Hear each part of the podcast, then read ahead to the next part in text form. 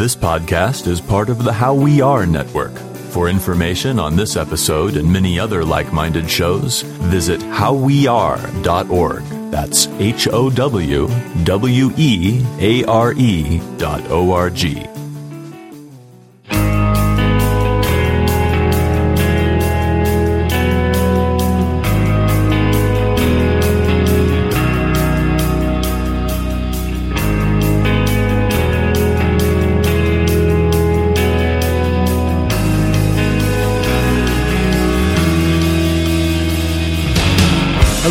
And welcome to another episode of one hundred words or Less, the podcast. I'm your host, Ray Harkins. Here we are, episode number seventy-two. Our guest this week is Mister Jeff Eaton, the vocalist from Modern Life Is War. I conducted this interview a while ago. I have a tendency to get really excited about scheduling guests, and then, uh, you know, I just keep shows hanging out for a while. And I, I, I apologize if that offends you, because sometimes I talk about it on Twitter, like, hey, we got this person on the podcast, and then you have to wait for like a month. But uh, I don't think I'm really ready to do two shows a week, because that shit, I mean, that's crazy. That would be like two hours for each one of you to spend on this show. And I just, I don't think it's there yet, man. Sorry, gotta be honest. But anyways, more on Jeff in a minute. property of zack dot com. Go visit the site. Find out more about your favorite band or your new favorite band. Find out about where they're touring. Find out about why you should buy their new record. There's all of these things you can do on the site and become a more well-rounded individual, and you will know and be in the know. So check it out. We love them. They love us. Booyah. You can also review the show. Go to iTunes, drop some stars, drop some sentences. I do appreciate that. People are so nice. They drop me messages, emails, being like, hey, I reviewed the show. Just wanted to let you know. And I mean, I already know because I check it kind of compulsively. Uh, and I don't know what's so compelling about it. I think it's just the the interactivity and the fact that I can see people's honest opinions on the show. And it really kind of guides my own vision of what the show should be. Because ultimately, I mean, I'm doing this for myself because I'm selfish, but I'm also doing this for you. And if you are like, hey, you should get this guest on, I want to know about it. One gripe. I wouldn't even call it a gripe. One thing I wanted to talk about, and then we'll talk about Jeff, and then we'll talk in the interview for him. So, Cassette Store Day. This is a thing now. Uh, for those of you that aren't aware, uh, the cassette medium is making quite a comeback uh, in, in ways that uh, most people would never have predicted in the first place. But uh, now, in the advent of Record Store Day and how successful that has become, and for those of you that don't know what a Record Store Day is, basically it's one day in April that is designated to be the day in which many bands, record labels release special releases. People wait in absurd lines, show up very early in the morning to independent record stores, and it gives a boost to sales for that day. I participated in almost every single one because I'm a big vinyl guy, so that quote-unquote holiday is perfect for me. So Cassette Store Day. I don't know what annoys me about it, but cassette as a medium is, it's cute. It's adorable. I made mixtapes. Like when I started listening to music, tapes, you know, existed. I remember buying cassette singles in like the early nineties when I was like eleven or twelve because I didn't want to buy, I didn't have sixteen to seventeen dollars to buy a full length. I had four dollars. So here you go. I'm going to buy, you know, the newest Doctor Dre single, and it's going to have the song, and then it's going to have like four instrumentals or remixes or something. Uh, so I thought I was getting value out of it. But like I said, trying to pinpoint my frustration is too strong of a word. I, annoyance. I guess I'm annoyed with, with cassettes and the idea of Cassette Store Day.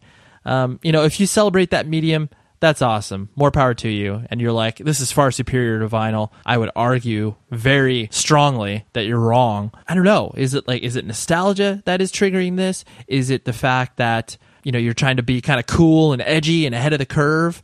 I don't know, because cassettes as a medium, just it don't make sense to me at all. Probably in the same way that people that listen to digital files are like, what the fuck are you doing buying so much goddamn vinyl?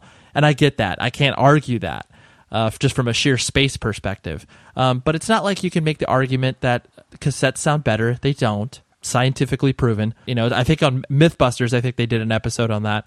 I'm being sarcastic, but you get the point. You can't argue that you an artwork. It's a piece of art because it's it's smaller than a C D, and you know you can't really appreciate the art from that perspective. Um, I guess it's cool to do colored tapes. I don't know. There's just so much that's wrapped up into it that annoys me.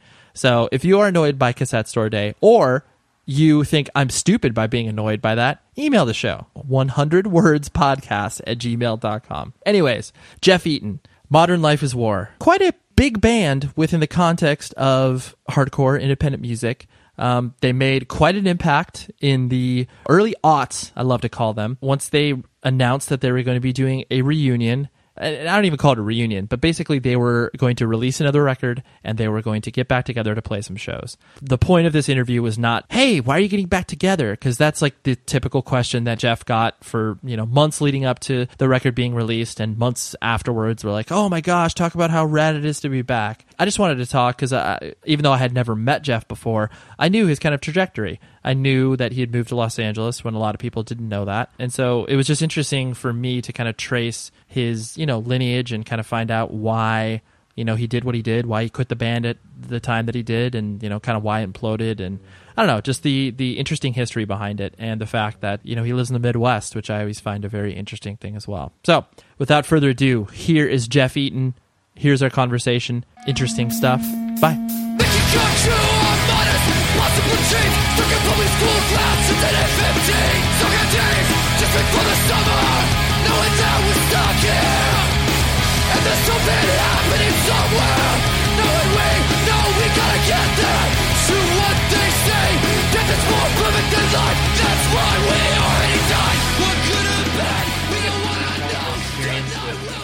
what you guys have done musically.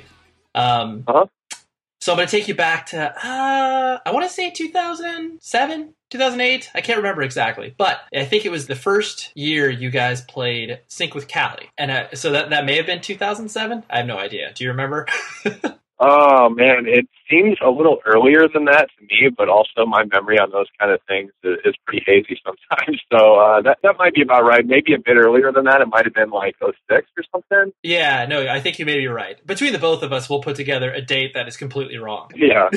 I just remember because I think it was actually right around the time you guys released My Love My Way on Martyr. Mm-hmm. I don't know, it's just so it's so interesting to watch these things develop with bands that aren't from your particular area. When you guys came out, there was such a palpable excitement of like, okay, there's this band, they're from fucking Iowa, but they're great. It's going to be really interesting to watch them play. And I just remember the, I guess, excitement in the air for you guys playing. I don't know if you remember that particular show or that feeling of like going to places that you guys have never been before, but then there's already kind of a, a small reaction to what you guys were doing. Yeah, I definitely have uh, have a fond memory of that show, and remember it being a really great set. You know, I remember kind of hanging out uh, on on the beach before and afterwards, and, and that being really nice. It was, uh, that was in Rotondo, I think.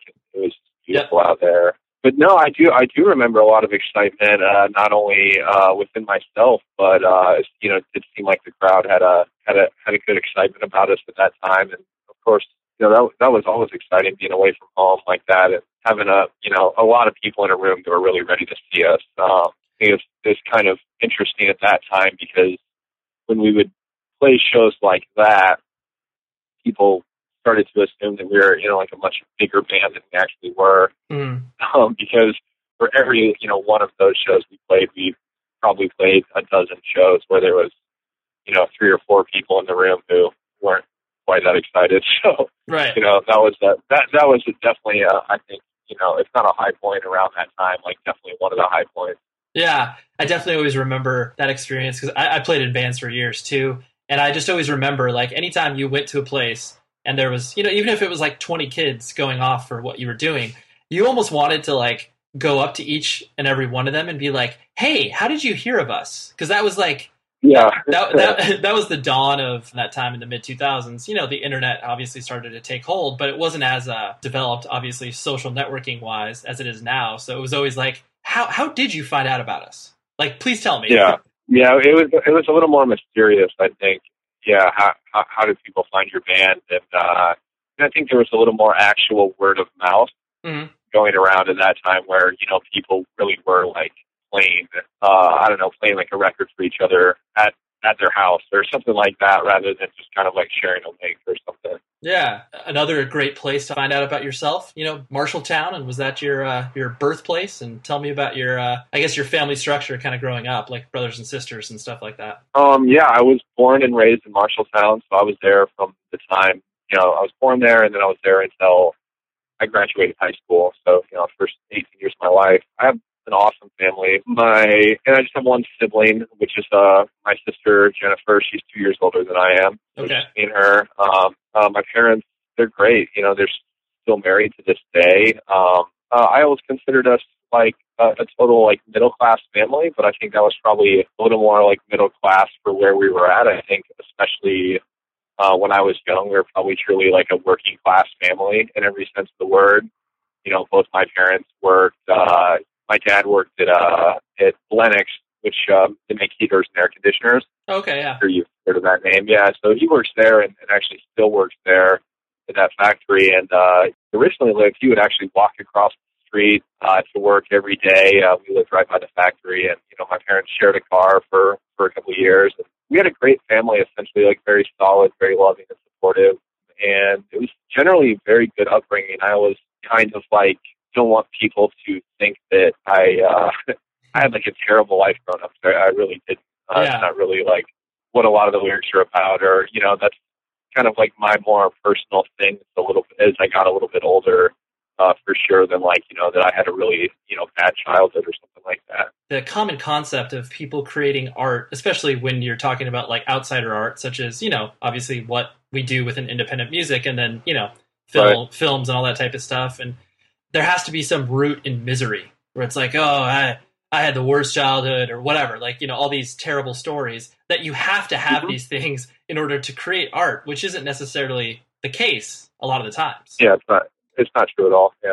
And so I, I always find it interesting when a, a person such as yourself, obviously, you know, you're raised with a very, um, like you said, a working class perspective where it's like, okay, you know, they're going to the factory and, you know, that isn't a common experience, especially, I mean, it's a dying breed that our parents, that generation is kind of the last generation that will really truly know that experience firsthand, you know, like you were able to witness that. I, I find that so interesting. And like, you know, your worldview is broadened. Like, do you look at that and are like, man, that's great. I got to see that. Yeah, it is. I mean, it was a uh, it was a very uh, simple way of, of growing up, I think. I definitely learned like a certain work ethic that I've applied to pretty much everything I've done in my life. It was, it was pretty simple, you know. We uh, didn't have like a, a ton of money, yet like I was never hungry. And, uh, you know, I just I just remember being really active and like playing outside a lot, you know, like even video games like Nintendo didn't really come into the picture until like, you know, I mean, it was definitely during my childhood, but like, you know, the original Nintendo was like,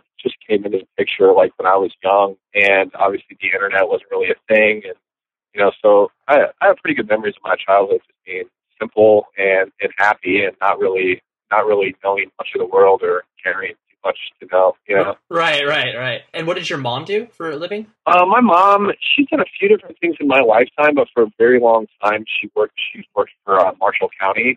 Uh, she works, you know, for the government, which is at a county level. Mm-hmm. Uh, she right now she does uh, funding for mental health patients of Marshall County. Okay. So you know, she's basically just a county desk job, but you know, I think she performs a pretty uh, valuable function for a lot of local people. So that's very cool and something to be proud of. Yeah.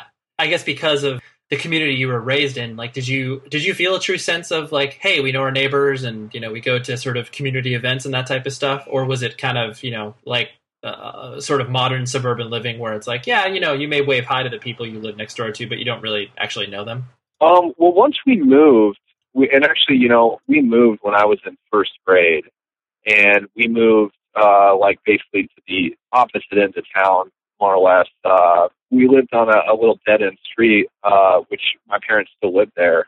And definitely on that street, there was a, a big sense of, of community. Like, all the kids on the street knew each other, and we would go down to the end of our street. Since it was a dead end, there was like a forest and a, and a creek down there. And so we would kind of spend our summers like making rope swings and building forts and uh, riding our bikes and sure. and riding our skateboards and doing all that kind of stuff. So, and then, you know, pretty much everyone on the street, like all the families knew each other, and uh, we, we would even have block parties in the summertime and stuff like that. So it was definitely like a cool small town vibe where everyone was kind of watching out for each other and having fun with each other and stuff like that.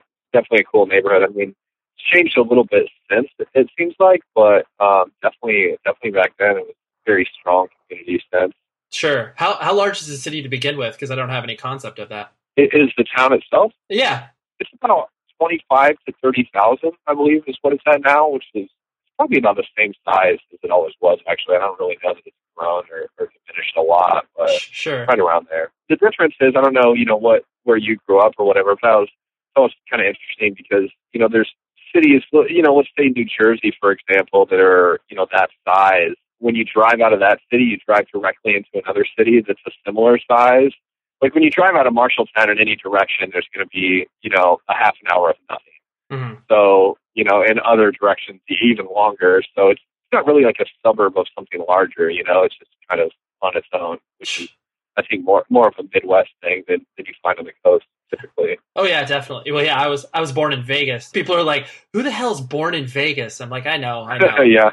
Like people go there to gamble and that's kind of it, but yeah. So yeah, no, I can, I can, right. I can see what you're saying, and that's so. It was, essentially, it was his own little, uh, you know, its own town that you know it, it survived on its own, and it wasn't a suburb of something else, like you said. You know, as you started to grow up and your formative years were in Marshalltown as well.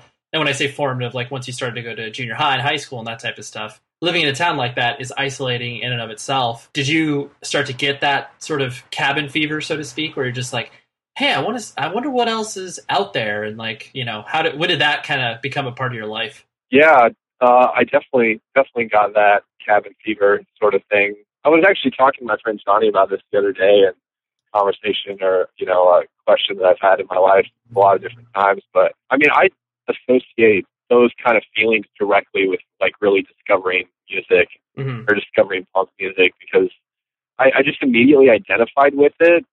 And it kind of like reaffirmed that certain uh, like ideas or suspicions that, that I had had um, that I just, you know, that when there's nothing around, like when you're really young and you allegedly don't know anything, or at least you're kind of told you don't know anything, um, and you and you have these ideas and there's no one to confirm them or like push you along uh, with that line of thinking, then you, you just kind of it, you just can't be very confident with it. And I think that was kind of like what discovering certain records was for me. It was kind of just like, hey, you know, I'm right. There are other people who, you know, feel this way. And, you know, maybe maybe if it is justified for me to feel this way and I need to, like, kind of follow this. So, you know, I always kind of wonder if that was if that was a good thing or not. you know, I mean, yeah. I think it was. I'm, I, I may be way more successful in different terms in my life at this point had I never, like, discovered that or really like delved into it. Um, so, you know, I like the time and money that I've, you know, I don't want to say wasted, but that's how a lot of people would see it, you know, like, yeah, basically I discovered this thing and became obsessed with it. And now here I am at, uh, you know, thirty-two years old and I'm still like neglecting responsibilities that I'm supposed to be deeming important. And I'm still like basically fucking around with that music and those ideas that I found so many years ago. Yeah. It's interesting, you know, but it's, uh, yeah, it was definitely the music that, that made me, uh, that made me start feeling, I guess, like angry or frustrated or, you know, wanting to, wanting to kind of get out or yeah, all those things. I mean, diverting from what I was going to ask you, but I think you brought up a really important point. I mean, I'm the same exact age as you, because that's always been something I've wrestled around with as well. Like I'm, I mean, I'm married and I have a child and like, you know, there's a lot of adult shit that I do, but I'm essentially, I've been doing the same stuff since I was fifteen years old. But I think on top of that, I think there's, you know, there's some sense of like the whole Peter Pan complex of, you know, getting lost and like, okay, I'm going to be forty and I'm going to have like, quote unquote, nothing to show for it from a real world perspective. Yeah. But I, but I think that there's a little twist on that because you can still, I mean, we're the first generation that could really, I guess, explore our passions without feeling the pressures of like, well, you don't have a choice. Like you have to go, you know, like your parents, like I have to go work at the factory. I have to provide for my family. And I think a lot of us don't have those same obligations because of the hard work that our parents have put in. And so I think there's something interesting where it's like, yeah, you can, you know, I guess for lack of a better term, fuck around longer, but I think you are able to kind of uh, hone some responsibilities that may have taken you longer in the workforce. There's a lot wrapped into what you said that I really, you know, not only identify with personally, but I think a lot of people have those same feelings. Yeah, you know, I, I wrote about that type of subject a lot on the new record, I think. Really itching to, you know, have people hear the lyrics and, or read the lyrics, you know, kind of respond to that. And I, I don't know that it seems that a lot of times we put out a record like the lyrics that I really want people to uh, respond to or notice, they don't. And the ones that I feel are, are just a little more like, yeah, not throwaway, but, you know, the ones that aren't as important to me are the ones that people like really like grab a hold of and like, you know, whatever, like make make kind of a central theme. But right. like we have we have a song on the new record uh, called Health, Wealth, and Peace. You know, the, the first line is just in the pursuit of health, wealth, and peace. You know, I kind of feel like a lot of times with hardcore or with punk rock, you know, you kind of get this almost like this anti-money sentiment or something where it's like if you are successful on too high of a level, like that's bad, or if you make money, that's bad, or if you, wh- whatever it is, you know, if it's not nihilistic and hateful, then it, it's not a good thing. And, uh, and, uh, it's the, it's the idea of punk rock guilt. That's it. That's totally what it yeah, is. Yeah. Right. Yeah. And it, it's total bullshit, you know, because I feel like collectively, like there is that, that kind of vibe where like, we're supposed to like completely disregard that, but everyone in their personal life is working towards those things, you know, health, wealth, and peace. Everyone's trying to get there, whether they admit it or not, or what age they realize that they, that's really like what they're after. I really think that that's, you know, what people are after. And then, you know, I kind of expand on that by saying, you know, what is wealth? You know, and then there's a song later, much later in the record, it's called Currency. And that's kind of like the song's basically kind of like asking the question, what is wealth? And, you know, wealth is time and spending that time with like people you love. And that's, I guess, really, you know, maybe a oversimplified way to look at it. But really, you know, if you have time and you know how to spend that time wisely and you're surrounding yourself with good people, I don't think you'd ever regret that, essentially, you know, whereas amassing a amassing a fortune and doing whatever you had to do to amass that fortune, I think anyone can easily imagine how you would have horrible regrets about that. You know, let's say on, on your deathbed, you know, you could really look back and say, okay, well, I amassed all this and now I can't take any of it with me. The one thing that I really had was time and, and those people that I loved, and I didn't spend that time, and now there's nothing that can that can give me that back. Yeah. And so I, you know, I've definitely been thinking about those things a lot, as you know, especially as I was like restarting the band uh, past the age of thirty. It was, you know, a pretty scary thing, and I think that to some extent, you know, my parents were kind of like, "What in the fuck are you doing?" You know, like, yeah. like, we, like we've already been through this once, you know, and like, not that it wasn't great, and not that they're not proud of me, but like, God, you're, you know, it's like you're a glutton for punishment, you know, like you don't, you don't know when to quit, just kind of move on. But right, haven't you learned from your mistakes, Jeff? Yeah, no. Well, and I, I think I was really trying to, and uh, I was trying to learn from those mistakes and trying to find a different way to live. Yeah. Uh, that essentially wasn't so difficult, because uh, making your own living, like independently, you know, playing in a band or doing a lot of the things that I do, I love it, but it makes life fucking difficult, you know, and uh, and that, that gets tiring. I think that, you know, again, and I'm not really just trying to plug the new record at all, no, but no, no. It's really rele- relevant to the conversation. You know, there are definitely songs about kind of committing to that, just saying, okay, I know this is going to be difficult. I know that this isn't the way a lot of people are going to do it, but like, I am committing to this, and I am going to do it this way. And, you know, that goes beyond just the band, like doing the band, you know, it just kind of applies to my whole life and, and the way I want to live it, the way I want to do things. Yeah, no, no, I think I, I totally think that's completely relevant. So, you know, kind of to go back to what we were, what I was originally talking about in regards to, you know, as you started to discover music and your worldview started to change, was that in high school when it started to become uh, a part of your life? Yeah, pretty much right between middle school and high school. Kind of terrible at like pinpointing those kind of things. But yeah, yeah. I would say, I would say kind of like summer after eighth grade is when that was really starting to hit for me, uh, right right before I was going into high school. Uh-huh. That's an extremely awkward and confusing time anyways, and then kind of throwing that into the mix made it even better and even worse, I think. And I'm sure uh, because of the, you know, just the sheer numbers that you had to pull from in regards to kids that were going to your high school, I'm sure it was isolating from the fact that, you know, punk and hardcore probably wasn't a, a staple in all of your classmates' listening rotation. So I'm sure there was, there was that as well. That actually wasn't a bad part of it, because the first person in the band that I really started hanging with was, was Chris, who plays bass. Me and him connected through music, and we, we had known each other before that, but didn't really connect, and we connected through music, and he was playing in a band with John, and so I started, like, going to those guys'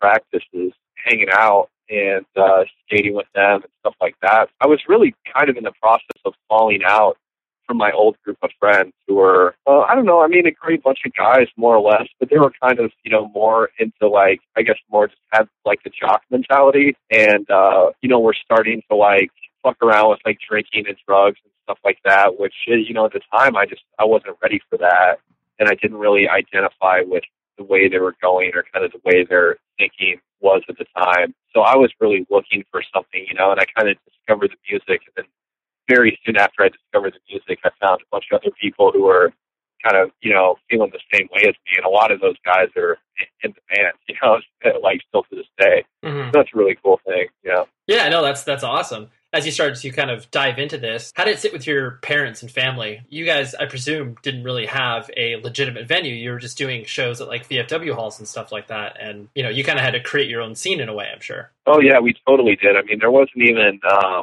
There wasn't even an older punk band, you know, there, was, there wasn't even anyone to kind of say, okay, yeah, well, this is the way to do this shit. You know, I mean, we, we're literally making it up as we went. Of course, we're kind of pulling some information from other places, but only as much as we could or we could understand. I'm like, without really having internet access or anything like that. So, like, we really literally created our own scene, did absolutely everything top to bottom, you know, which uh, I didn't even think about that much at the time. Like, it wasn't really like, hey man, we're really D I Y and we're we're doing this cool underground shit. It was just like, hey, so this band, like, you're, you know, this band really needs to play a show, so we have to figure this out, you know, and then like, all right, we need to advertise this, so who's going to go make a flyer, and, you know, kind of like this Xerox aesthetic, what we had to work with, you know, once again. So it's just kind of funny looking back, you know, where it's like now some D I Y stuff that I see is very reactionary and very like, you know, hey, fuck you, we're D I Y and you're not, or like, hey, we, you know, yeah, like our flyers are like Xerox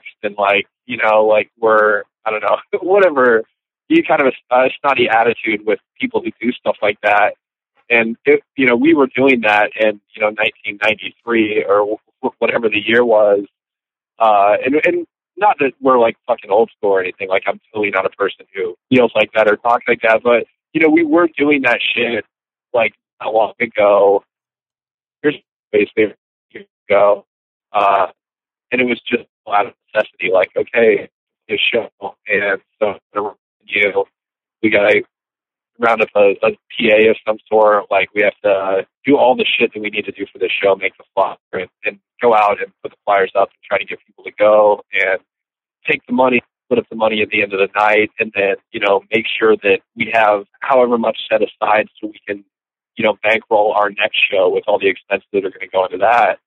And doing all things was such a, such a great and positive experience that I think we carry with us, at least in some respect, like throughout, throughout all the years. Did your parents have any sense of, or like, were they confused when you started to do this? Were they like, what are, what are these kids doing? Yeah, I mean, I think it was a little confusing or a little just kind of out of their element. You know, they didn't really know exactly what to make of it. Mm-hmm. I think that they were seeing it as going from clean cut, all American kid to like, you know, all this weird punk shit, like having like homemade spray painted back patches, like safety pin to your jacket or whatever. Like, mm-hmm.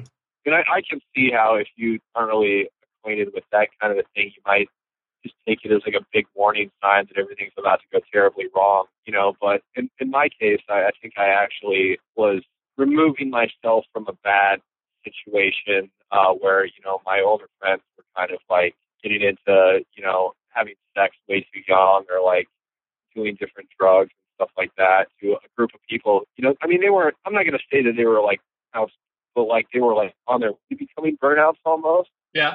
And uh, to where I, and then I just found a group of people who were, uh, you know, just excited about music and weren't really like into drinking or doing drugs or any of those kind of things yet. Like we were all like fairly innocent, more like excited about things. And those are the kind of people I wanted to be around. Like not people who are trying to be cool, but people who were just excited about things and had a ton of energy to put towards those things they were excited about. Really felt at home once I kind of got in that environment.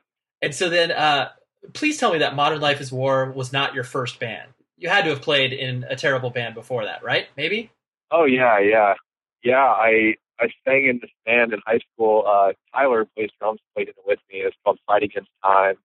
Okay. Uh, we were, I, I don't remember exactly how bad we were, and I don't have a recording to, to reference that. Right. But I, I'm, I'm pretty sure we were just terrible. Were you trying to be sort of pop-punky in a way? Because it sounds like a pop-punk band name. We were just like general like punk with maybe like a little bit of a hardcore leaning. Like, okay, okay. I think like I can't, I just can't sing, you know. Right. I can't, yeah, yeah. You know what I mean? Like, so I've always probably just like notched up the aggressiveness of whatever I've done, uh, almost as a pragmatic thing, because if I notch it down, it might not sound very good. But right, uh, sure, sure.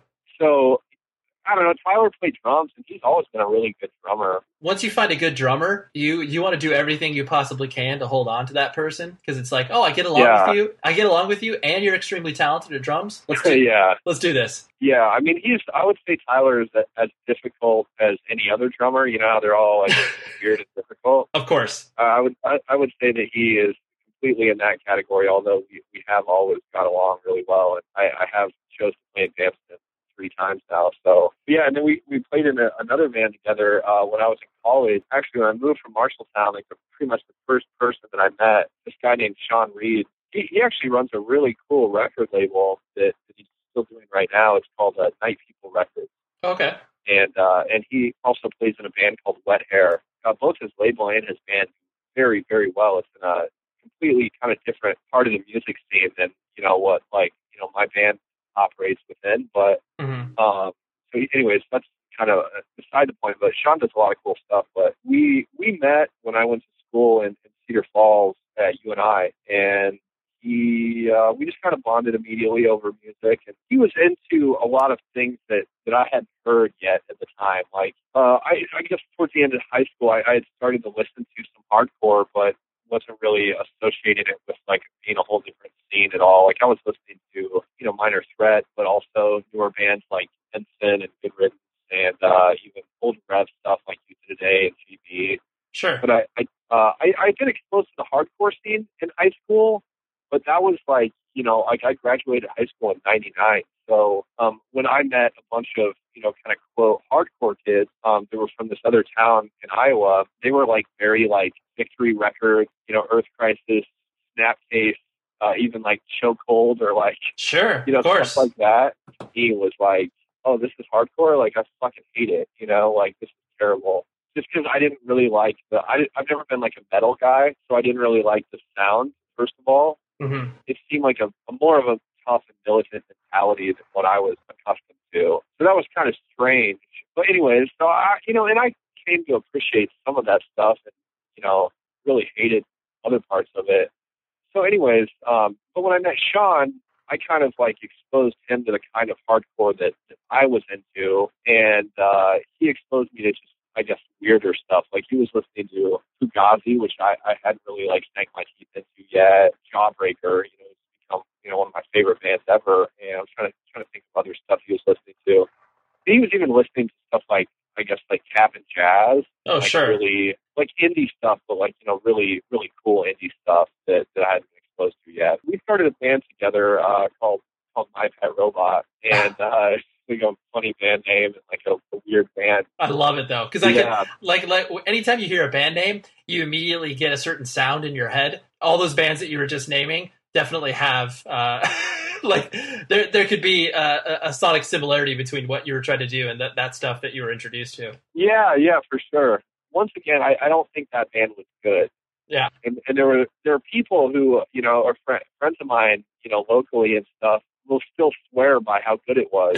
Like, no, it, it was not. Yeah, I, I think I think maybe it had its moments here and there, or like it was it was touching on ideas that were, you know, maybe really good ideas, and and I think I went on to pursue some of those ideas um, with things that I did, and I think Sean went on to really pursue, you know, some of the other ideas, and but it was kind of a cool thing to meet someone and bring very separate influences together and, and you know, make a band and, and sure. do what you can with it. And, you know, we didn't do a lot, but, you know, we played a little bit of traveling for shows just around, around Iowa. And we had a good time. It was cool. It gave you your first taste. And so, yeah, once you guys started to hit the road and you started to tour um, and you started to exist beyond, obviously, just your kind of local scene. I mean, the scene that helped build and create, because I, I think you guys were right around the time where it's like, you know, prior to that, like, you know, in late nineties, early two thousands, it was very difficult. Um, like the word hype wasn't used as frequently as it is now, where it's like, you know, oh, they're a hype band or whatever.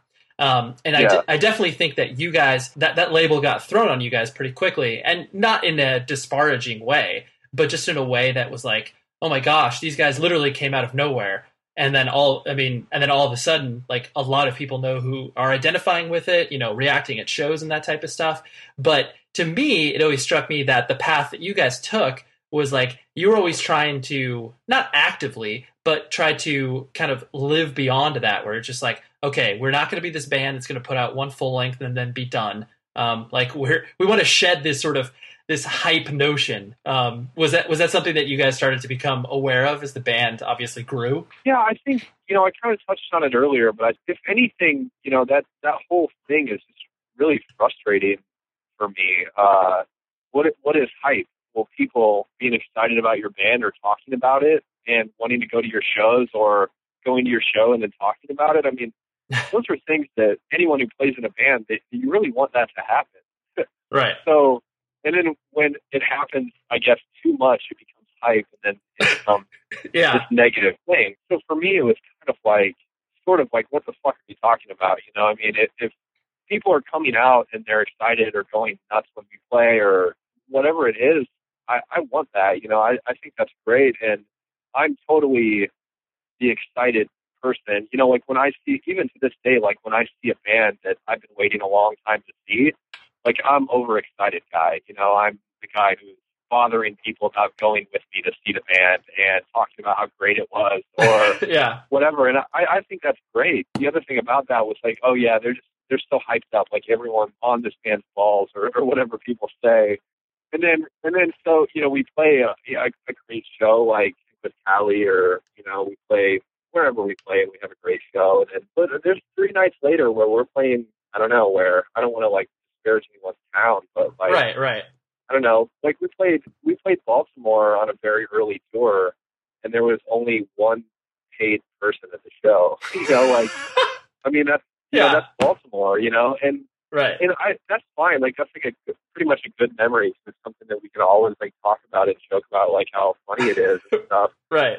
It's kind of like, hey, we're a hype band. Like everyone loves us. Like that's great, but we are broke as fuck. Like the majority of cities in America, we play to almost no one. If our van breaks down, which is probably going to, like, we don't know how we're going to afford another one.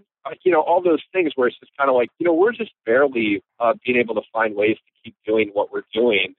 And there's already people who are kind of trying to take that away from us by saying, oh, it's just hype. Yeah. And it's just like, man, like that's just so, it's so selfish and it's so short-sighted. If you love the scene that we're all allegedly a part of, then like when those bands, you know, find success, however big or small, you should really encourage that and, and be happy for those bands. And I, I'm, I'm talking on many levels, you know, like there's like, there are bands who, you know, will admit that they were influenced by our sound or things that we did, now bigger bands than we ever were.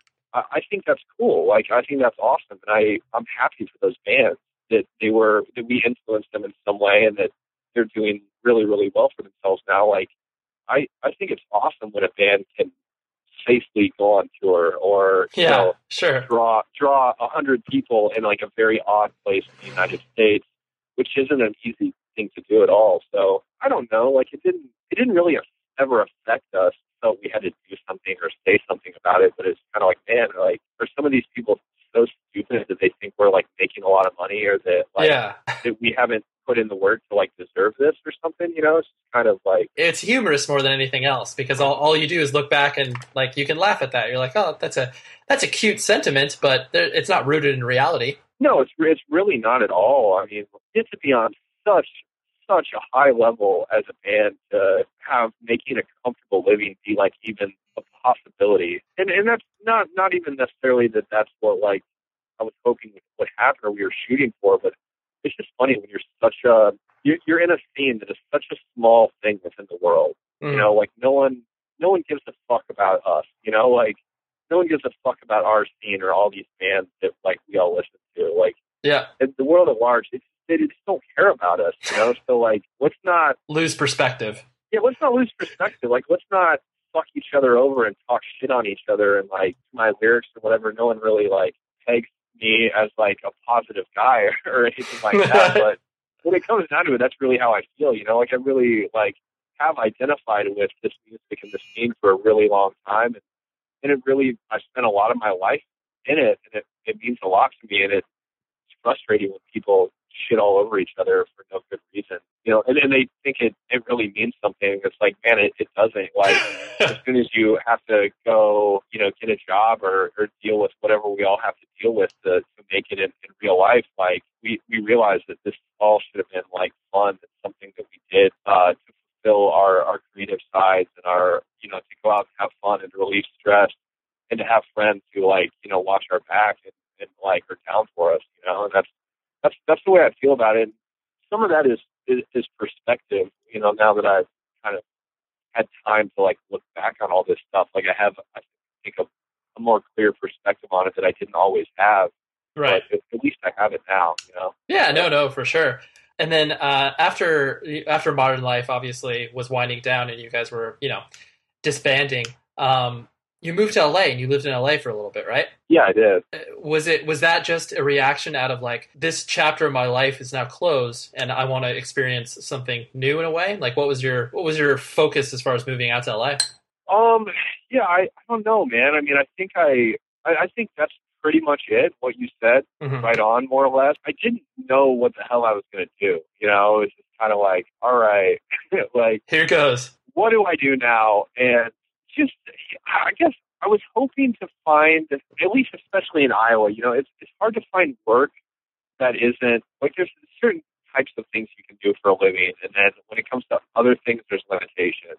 And essentially, I just wanted to, like, be able to find out how to make some money doing something that I didn't absolutely loathe and despise, you know? And right. I guess I was kind of, you know, almost this thing of bullshit, like, land of opportunity kind of thing, you know? Like, oh, you know, I'll go west and fucking, you know, find a, find a pot of gold or something. And not that I was that naive about it, but just kind of like, all right, well, I know what's around here.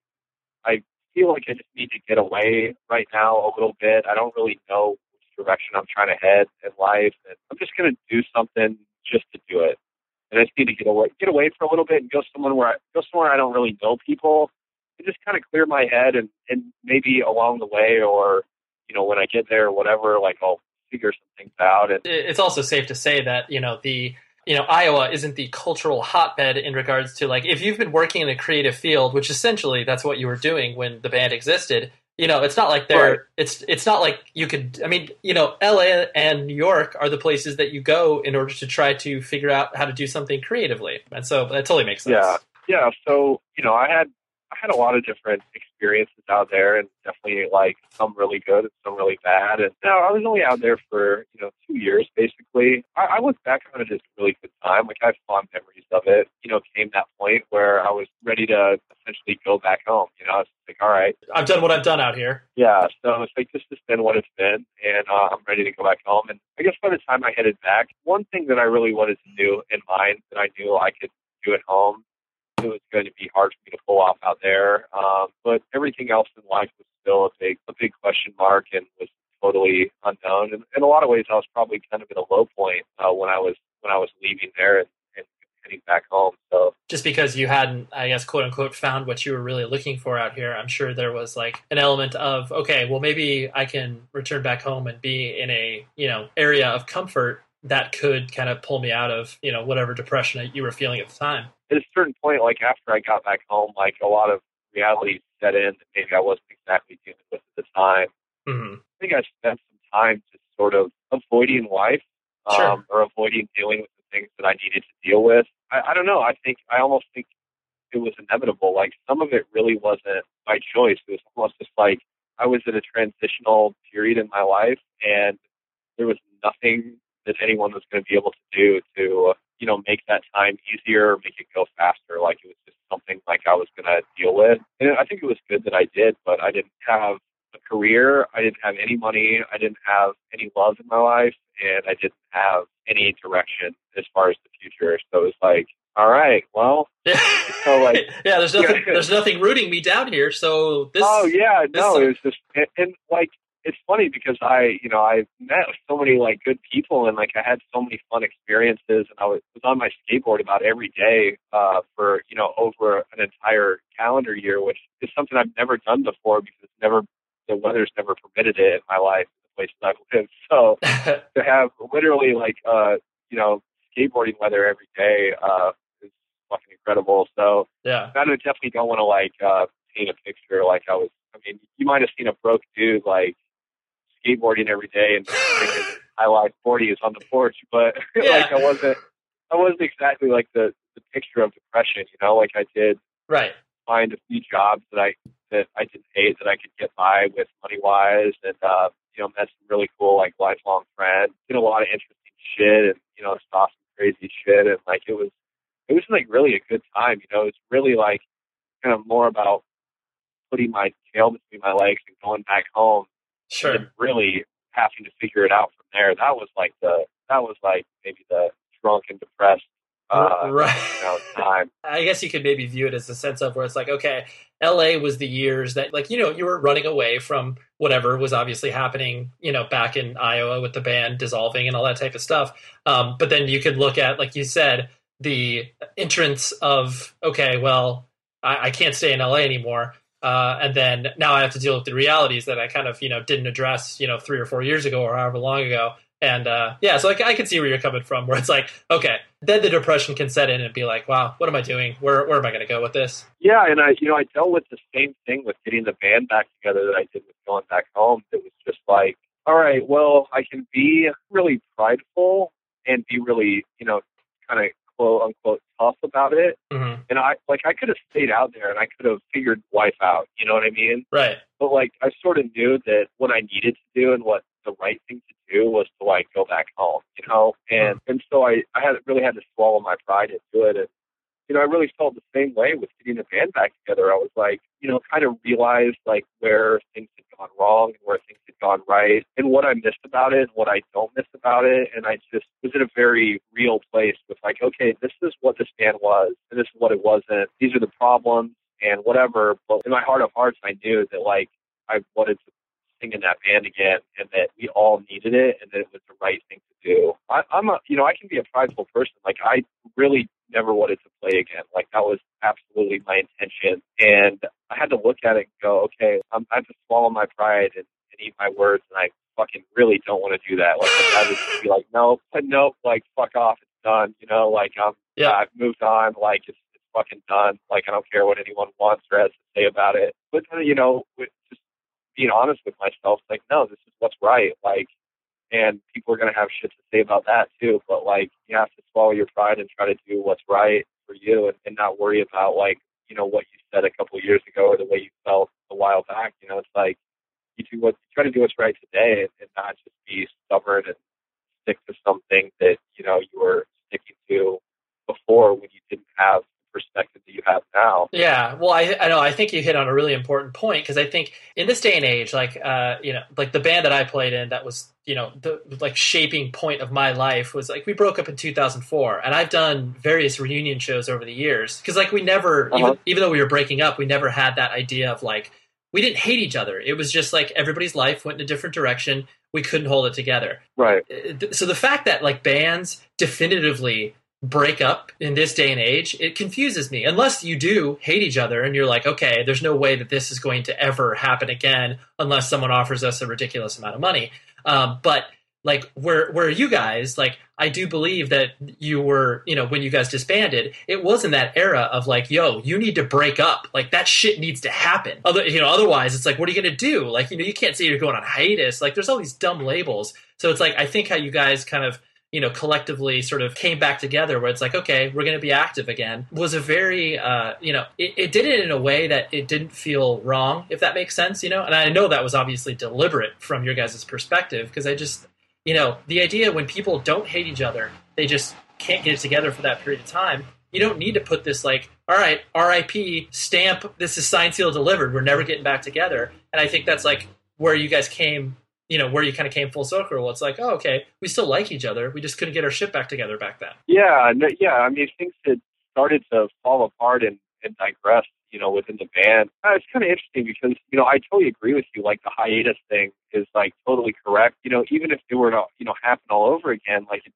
really hard because I, I remember my thinking at the time was just like, all right, well, Matt quit a few years ago, and then Chris quit after him, and now like we're a different band, and like it felt like things had so far from where they started. And I was just like, you know what? We kept this shit together for as long as we could. I don't know. It's almost like I just needed mentally. I just needed to know that like that was done. Yeah. Like that's done. Moving on. Like okay, like that band's done because it just it took up so much of my life, so much of my heart and my mind for so long. Almost like, even if it wasn't for anyone but me, I need to be like, I'm never doing that again. And that, you know, that in a way makes getting it back together even more like legitimate, because then it's not like everyone's just kind of like holding their breath waiting for like when the hiatus is over. It was kind of like, no, done until we have a really valid reason to bring it back. I, I totally agree, but also I know I know where I was at at the time. It was like, this is fucking done.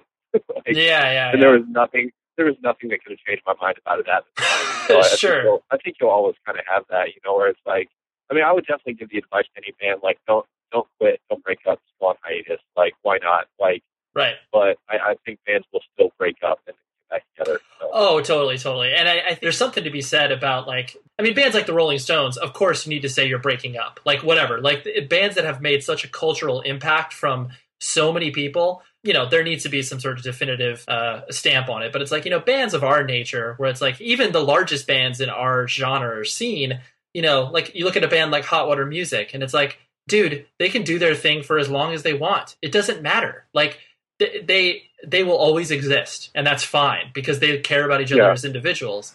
Yeah. But but it's like, you know, you see whatever, you know, band that is extremely popular on Warped Tour one year, and then the next year they're broken up because they've had seventeen member changes. Of course, you should break up. Like that's because your right. band, your band has no uh, lasting significance on what this is. But yeah, it's just there's so much stuff wrapped up within these, you know, these words like reunion and uh, you know, hiatus, that it's like they're so emotionally charged, you know, which is good. But yeah, I mean, my you know my goal, you know, I don't, and I don't know at what point it like kind of became my goal, but you know, I always said that what what I would like ideally, and then and, and I don't know if, you know, this either has happened or if it could ever, but you know, I think bands that become an institution are really amazing. You know, when and I, I consider Hot Water Music like an institution. You know, like I consider Sick of It All an institution. You know, those bands that it's kind of like, yeah, what they do, it's like they'll always be around. You know, like how could how could Sick of It All not be a band, or how could you know you know they'll never just like be irrelevant. Like it's just not going to happen. Like Hot Water Music's not suddenly going to become irrelevant because of the changing landscape of like right, like, right. It's not going to happen, you know. And I like those are the bands that like uh, I think of Avail in the same way. Um, you know, there's there's a lot of bands who have done it, but like those are to me like really like the coolest fucking bands. Like it doesn't get any cooler than Avail, you know. It's just like that's right. It's something you can't fuck with. It's something that's just like, well, yeah, I don't know. It doesn't really matter if you or someone does or doesn't like Avail. Like Avail is Avail, and they exist, and they're important, and they're not going anywhere. And that's kind of what I always wanted for our band, and and I think that's a good thing to like shoot for. Though I think it's not something you can just work hard to attain. You know, I think that's something that either kind of happens with your band or or it doesn't. I mean, you definitely have to put out like a number of records. Like it's not going to be like one of those bands that puts out one record in an institution, but like, right, right. You know, I, I think that it's kind of up to a lot of factors way beyond your control on whether something like that happens to your band. You can be cognizant of that and be like, okay, like, you know, where Modern Life Is War is right now, where it's like, I think what you guys can do, be be as active as you want to, be as creative as you want to, and that ultimately puts you in such a safe place to not be part of the machine that obviously chewed you guys up in the first place. Right. That's the that's the challenge right there, you know. And I that's kind of something we've all talked about, is just let's do this truly on our own terms, where we like if we don't we have shit going on and we don't want to play shows. Like, we don't play shows. And we're not, we're not going to go on like a month long tour supporting like X band. Like, it's not going to fucking happen. Like, you know, like, right, uh, we're right. not, we're not going to feel any pressure to do anything. Basically, it's kind of going to be like, all right, like it's two thousand fourteen. Like, what do we want to do this year? You know, like, yeah. Oh, do we want to record, do we want to record a song, or do we want to record ten songs, or, you know, not any, and do we want to play, or do we want to travel somewhere to play, or do we just want to stay close to home? You know, I think it's going to be, you know, I think we'll be fairly active. There are a lot of people who do want to see us, which, you know, we appreciate. And, you know, we, I, I miss, I miss things like that about it. Like, I want to go to, you know, I want to go to Atlanta and play. Like, yeah. I always had fun there. Like, that's exciting. You know, like, that's shit we want to do. Like, we're going to try to do kind of as much as we can without, like, you know, becoming part of that machine that is like, all right, you need another tour. Okay. Like, all right, you need to get back to Europe on your new record. Like, you know, all this shit is kind of like, well, we're just going to do whatever, you know, like, we're going to keep this band together. And the most important thing for me is uh, to write and record records and to play some shows.